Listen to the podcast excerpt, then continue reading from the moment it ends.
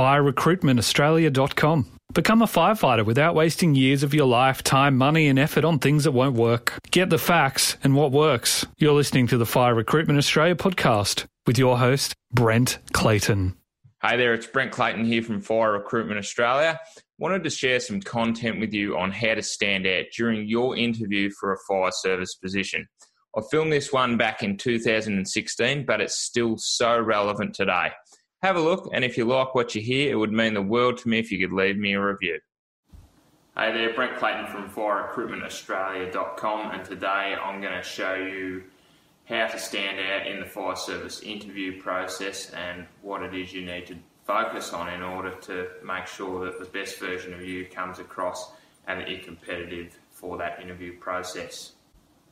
So, with fire services being so competitive and the interview being the single biggest exposure you'll get to the recruitment team, um, it stands out to me that you'd want to make sure that you put the best version of yourself forward to the team in that small window of opportunity that you've got.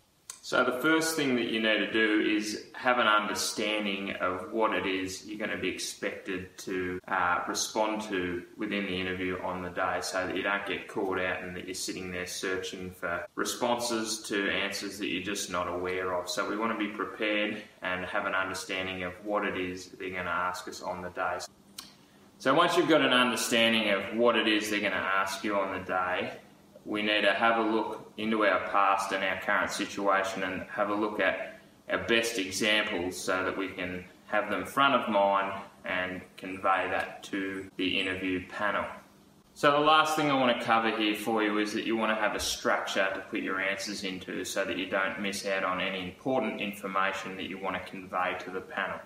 So, just to cap off, you want to have an understanding of what it is they're going to ask you on the day you want to have some good examples front of mind so that you can deliver your actual best stuff to the panel on the day.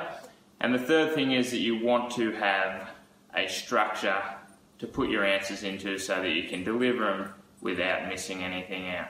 So, an awareness of what they're going to ask you, some of your own examples front of mind, and a structure to put them into.